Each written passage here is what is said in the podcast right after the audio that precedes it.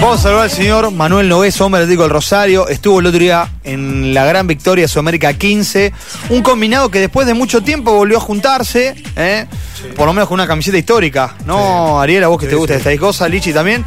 Y vamos a charlar con el señor Manuel Noves, ¿eh? hombre, como dije antes, del Atlético del Rosario y de Sudamérica 15. Dato Sí. curioso, pocos han tenido la oportunidad, más allá, saliendo de la década del 80, de haber vestido en dos ocasiones, en dos años distintos, Ajá. la camiseta Sudamerican 15. Mirá. Es un privilegiado, nuestro amigo Manuel Noves. Qué bien, qué bien. Y lo tenemos en línea.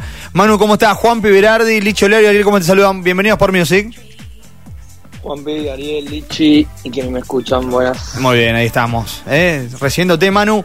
Eh, bueno, contamos un poco lo que ha sido esta experiencia de, de estar allí en- jugando frente a, a- a este equipo georgiano con, con la camiseta de, de Sudamérica 15, donde, donde te destacaste. Contame un poco esta historia que, que sé que siempre que te llaman estás para participar. No, la verdad es la, la fecha en la que se armó el amistoso quizás no era la, la mejor, pero bueno, luego es medio difícil decirle que no. Claro. Eh, la verdad que fue una semana divina, eh, conocí gente nueva, seguí aprendiendo de este deporte, que es lo que más me gusta, y sobre todo te convence también un poco la, la historia que tiene la, camiseta de Sudamérica 15 y, y los jugadores que la vistieron y, y un poco la cómo marcaron la historia de- del deporte sudamericano. Manu, y con, con Rete y con algunos de los chicos, eh, que creo ya te conocías, eh, se pudo conformar, ese, después se vio en los festejos como que estaban eh, muy unidos, se conformó el grupo para, para el partido. Sí, la verdad que cuando arrancó la semana sabíamos que era un rival muy duro y, y creo que teníamos también los jugadores como para, para llevarlo a cabo y hacer un buen partido. Y sabíamos que si no, si no hacíamos un buen grupo iba a estar muy complicado porque ellos se conocen hace mucho tiempo, trabajan juntos hace mucho y el 80% de ese equipo ya está para, para la preselección del Mundial, digamos, de Georgia, y muchos ya jugaron el Mundial, algunos tenían como entre 80 y 100 test match, Oh, Ah, o sea que era, era un equipo muy duro, y la verdad que el huevo en ese sentido, junto a Rodolfo y al Mono Meneses, son especialistas en hacer grupo y, y creo que, que fue una pata fundamental para que el equipo después funcione entre la cancha. claro. Sí, cuando lo, yo lo escuché algo de hablar de táctica, ¿no? Porque el plan de juego que van a, vamos a hacer, que se lo vamos a mojar a los jugadores, que ellos van a estar de acuerdo seguramente. Yo digo, a la pelota, se viene un partido de H y tiza como terminó siendo. Hablabas eh, también de la época. Eh, hay que decir a la gente que por el partido que jugaste el viernes no llegaste a jugar el sábado. ¿Lo viste por tele a plaza o, o llegaste a estar en la tribuna? Y ese fue el, sabor amargo de la tremenda semana. La verdad, para mí fue muy duro. Eh, pensé que iba a llegar y la verdad que no llegué. El buque de las 7 de la mañana se canceló y salió recién a las 11 de la mañana. Y bueno, para mí fue bastante duro aceptar de que no iba a estar, eh, también por el rol que estoy teniendo en el equipo. Este año me toca ser uno de los capitanes, también uno de los referentes, porque hay bastantes chicos nuevos. Y bueno, eso para mí fue la parte más dura, la más amarga. Pero bueno, también entiendo que es un seleccionado, que la historia que tenía no, no le podía decir que no, tampoco le podía decir que no al huevo. Y también cuando vi que Rete, que es eh, un referente de alumni, Andrea Panzarini, que también es un referente del SIC, eh, estaba Rodri Fernández Criado, estaba el Potro Bruno, eran jugadores eh, muy buenos y que han jugado en seleccionado. Y dije, bueno, parece que es una linda oportunidad y no, no la desaproveché. Pero como te digo, yo eh, lo primero que pensé cuando me llamaron es eh, ver el fixture y contra quién jugábamos y a quién me perdía el partido. O sea que fue un poco la parte fea del viaje. Manuel, te saluda Ariel Gómez. Eh, ¿En qué momento estás de, de tu carrera? Después de, de tu aparición en la primera, con haber este, eh, estado un buen tiempo en el sistema de la UAR, después dejaste de estar, un paso por el rugby uruguayo. Eh, ¿cómo, ¿Cómo definís eh, tu, tu actual momento en, eh, en Plaza? Sí, es una buena pregunta. La verdad, creo que lo defino que, que estoy disfrutando. Quizás antes yo entré muy chico a- al sistema de la Unión Argentina de Rugby y creo que el deporte se me hizo muy monótono, eh, lo hacía de una manera muy sistemática, muy profesional y creo que descuidé mucho la parte social y la parte afectiva y creo que un deporte tan de, de, grupo y, donde las partes afectivas creo que se ven reflejadas dentro de la cancha eh, y, considero que hoy estoy en mi mejor nivel también mm. y, y si lo pongo y sea una relación directa con cómo estaba en el momento donde lo hacía de manera profesional creo que no estaba en mi mejor nivel por un tema de que yo no estaba bien socialmente quizás eh, me perdí muchas cosas, muchos cumpleaños, muchas juntadas, eh, cosas que creo que ahora pensando la de grande me afectaron y, no, no, me podía expresar de la mejor manera dentro de la cancha. Hoy resigné un poco eso y elegí disfrutar un poco más del deporte y todo lo que tiene atrás del deporte y creo que se está viendo reflejado dentro de la cancha. Sí, totalmente. Eh, está jugando en un muy buen nivel, lo estamos viendo desde afuera y no ¿Te pica a veces el temita de la camiseta argentina, de, haber este, peleado un poquito más arriba? Jugaste los Pumitas, Argentina 15. Eh, a veces te agarras a cosa de decir, che, eh, me hubiera gustado sí, dar un sí, a veces, Sí, a veces lo pienso que quizás me, resigné muy rápido en el sentido de mm. que yo el año que me voy de baja es el año del Mundial. Yo estaba jugando con Medios Crown y ese año yo tenía contrato con la Unión Argentina de Rugby iban seis meses y yo no había jugado nada porque Argentina no tenía mucha competencia. Y la verdad que Mario Ledema había dado una, una, línea y que es lo correcto, creo yo si hubiese estado entrenador hubiese hecho lo mismo, de que nada, jueguen los, jugadores que eran los más posibles que vayan al Mundial, que en ese momento estaba Martín Landajo, Tommy Cueli, Gonzalo Bertranú y Félix Curra, y recién ahí venía yo. Y la verdad que yo iba cinco meses en Argentina 15 y jugaba muy poco, jugaba todo Felipe, después Marta Landajo vuelve de una lesión empezó a jugar él.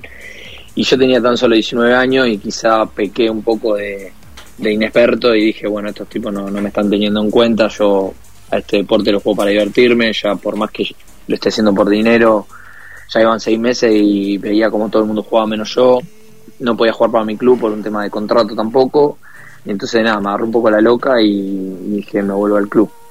Eh, hoy con el diario del lunes quizás pienso que me apresuré, pero la verdad en ese momento hice lo que sentí y creí lo correcto y lo hablé con la gente de la UAR y me entendieron y, compartían también un poco. Bueno, pero creo que si creo que si te, termino con esto, creo que si en ese momento la UAR hubiese tenido eh, alguna alguna plataforma más como está teniendo hoy por ejemplo la SLAR como para que yo me pueda expresar y mostrar hubiese sido mejor. Mm. Sí, sí se nota eso. Eh, ¿Y tuviste ofrecimientos a lo mejor para, para la, la SLAR o no? Sí, sí, sí, sí. Sí, me llamaron de todo el equipo, te diría. Ah, bueno, bien. Eh, no te agrandé, no te agrandé tampoco. Eh, no, no, por eso digo, yo soy un agradecido realmente. Eh, de todo, no, no, no me quiero olvidar de nadie, por eso digo, todos los clubes que me llamaron, la verdad que con la mejor predisposición y todo, pero es un poco también de la mano con lo que yo te decía. Creo que el año pasado había tenido un muy buen año de la parte social y creo que se vio reflejada entre la cancha y siento que todavía tengo un, poquito más en el tanque como para dar y terminar de dar mi, salto de calidad y en el medio aprovechar para, para seguir con la carrera que estoy estudiando. ¿Cuántos años tenés, Manu, ahora? Yo tengo 24. claro, tenés un montón todavía, claro. No, maestro, vos tenés todavía. Lo miré a Lichi y digo, ¿pero cuántos años tiene Manuel? Digo, el, todo el hilo del carretel que tenés, ¿sabes todo lo que tenés en el carretel todavía? Y encima en una posición como medio sí. o apertura. Sí, pasa, es un poco lo que te dije. Creo que me agarró todo muy joven y, es un, es un, camino muy duro. Y si no estás, si no tenés las herramientas que yo creo que hoy ya se las están dando un poco más a los jugadores pero había una pata ahí de la psicológica que quizás yo hubiese necesitado una mano en ese momento y no estaba la herramienta, no es que la gente no se quiso hacer cargo o creo que el sistema en sí no estaba muy preparado. Y hubo un montón de chicos como yo que quizás quedamos en el camino de que no sabíamos qué hacer, de que quizás en Argentina no se tomaba la decisión de si era profesional o era amateur y quedamos ahí en el camino y yo ante la duda me refugié en el lugar donde yo estaba cómodo y donde me expreso y soy feliz, que era en plaza. Entonces arranqué por el amateurismo y me encantó. Sí, después de ahí pasa. Hoy estoy disfrutando un poco más. Sí, después tuviste el. Bueno, el 2020 ya sabemos lo que sucedió. Eh, en 2021 eh, tuviste mm, la, la oportunidad. No, 2020 terminaste jugando en Carrasco Polo. A Carrasco Polo por estaba la pandemia. Claro, y después 2021 jugaste con Peñarol y después Ahí- volvi- volviste al club. Peñarol. Claro, Peñarol. Claro, volviste- porque Peñarol fue hasta mitad de año y después de esa mitad, esto que te estoy diciendo que fue cuando Eh. yo quizás mejor me sentí en el club. Claro, que ahí se Plaza vuelve al hacer top, equipo top. Claro. Y el año pasado, cuando te vimos jugar, eh, con Ariel creo que tuvimos vimos la mayoría, el 80% de, o en mi caso el 80-90% de los partidos de plaza, y creo que te volvimos a ver disfrutar de estar adentro de una cancha de rugby. Esté Felipe, tu hermano no esté, sino con todos los, con todos los chicos de, de plaza, con, con los malanos y con demás. Eh, ¿Cuánto más en plaza? Eh, Manu, ¿te pusiste algún algunos objetivos? Decir, bueno, cumplo est- todos estos objetivos y a lo mejor después, como a los chicos, a Tommy Malano, Martín Elías, que les picó el bichito a ver cómo es el rugby profesional. Sí, sí, sin hablar. Eh, cada día lo pienso más y, cada vez también lo, relaciono un poco con la situación del país y las oportunidades que te puede dar eso para el futuro. Y es una, una cuotita pendiente que yo estoy casi 100% seguro que, que en algún momento lo voy a hacer. Eh, lo que te digo es esto de que la verdad estoy disfrutando y siento que todavía me queda un tanquecito como para seguir aprendiendo, seguir haciéndome fuerte de esa pata floja que yo tenía, que es la parte psicológica para, para irme bien cargado de energía y decir, bueno, listo, voy por esto y voy al 100 y no quizá ir ahí a media y no saber cómo estoy. Manu, ¿dónde te sentís más cómodo jugando? Y yo de chico jugué siempre de apertura, la verdad. Mm. Eh, en la Unión Argentina de Rugby, quizás por la parte física, en ese momento me dijeron que lo mejor sería que, que haga el cambio rápido de medio crown. Yo tenía 15, 16, 15, 16 años cuando me, me- me- entré en la UAR y me ofrecieron eso y compré y nada, le di para adelante. Y quizá hoy lo miro como que podría haber podría haberle sacado un poco más de fruto de apertura. La verdad que mi puesto natural, donde me siento cómodo. Y también donde, donde si me pongo como, como referente o como líder del juego, es donde me siento más cómodo. Sí, lo vemos todos los sábados. Eh, Manu, ¿qué, qué rugby miras? ¿Qué, qué, de- qué torneo te, te, te atrapa? No sé si seguís algún, no sé, a Marcus Smith o algún que otra apertura te es de tu agrado. Eh, la verdad que no, no soy de seguir mucho, eh, no, no soy de mirar mucho, por un poco lo que te dije, es como que me saturé un poco el rugby y salí un poco de esa, pero sí, no te voy a mentir que estoy todo el tiempo eh, informándome, viendo partidos, me encanta analizar más que nada los partidos. Y sí, Marco Smith es quizá mi, mi, mi referente, yo jugué contra él en el Mundial, eh, tuvimos ahí un cambio de remera y Mirá, todo, y, mirá. y la verdad que, que sí, lo sigo y la verdad lo admiro porque sobre todo también me impresiona que tenga un cuerpo parecido al mío y, y le vaya muy bien y rompe un poco con el paradigma ese de que hay que físicamente hay que medir unos ochenta y pico y pesar 90 kilos para jugar a nivel mundial. Manu, el, el otro día, más allá de que no estuviste y para vos fue una sensación eh, amarga, y tristeza no estar co- con el casi, eh, ¿te sentiste bien que, que los chicos hayan podido eh, ganar el partido? ¿Cómo lo festejaste? Sí, sí, para mí fue una prueba de carácter eh, tremenda. Eh, yo el año pasado había jugado los 24 partidos eh, de titular y no había salido nunca. O sea que era un poquito ver eso de, de quién podía agarrar ese puesto, porque antes de eso hubo pandemia y hacía, no sé, cuatro, cinco o seis años que no jugaba apertura otro, otro jugador que no sea yo. Eh, y la verdad que estuvo tremendo, me encantó la actitud del equipo, me encantó eh, cómo Rama Mucio jugó muy bien ahí y, y creo que también demostraron que no que no dependían de, de mí o de Tincho, de Tommy, de Jero, los que se fueron. Creo que el club está haciendo las cosas bien como para que el día que no estén esos jugadores que quizás están siempre en lo cotidiano se puedan respaldar. Cada sábado está más duro el torneo en la urba. ¿ah? ¿Vos qué, qué opinas? Que vos estás adentro, yo lo miro desde afuera. Sí, eh, yo siento que bajó un poco el nivel general, eh, pero sí que está todo más parejo. Ah, Eh, me parece que nada, esto de la eslar, obviamente, de que muchos jugadores se vayan a jugar afuera, creo que hizo que los mejores de cada club no estén hoy, pero sí es cierto que hay muchísima información para todos los clubes, ya no hay cuatro o cinco clubes que tienen más información que el resto y ya tienen un predominio, sino que, que todos le hacen partido a todo, tanto el primero como el último. Pero, nada, si todo sigue siendo muy duro el torneo, en el sentido que cada error eh, te pasan factura y los días que vos no le pasas factura a esos errores que tiene el rival, por lo general no ganás. Y eso me parece que está bueno porque le da mucho prestigio al, al- al juego y al torneo. La camiseta que usaste el viernes, ¿dónde está? Y la camiseta se la tuve que regalar a mi hermano Juan porque se lesionó, pobrecito, y, Sí. le quise dar un poquito de fuerza. Sí, Bueno, sí, sí, le, sabía. mandamos, le mandamos un saludo a, Jotón. A Jotón, sí. Sí.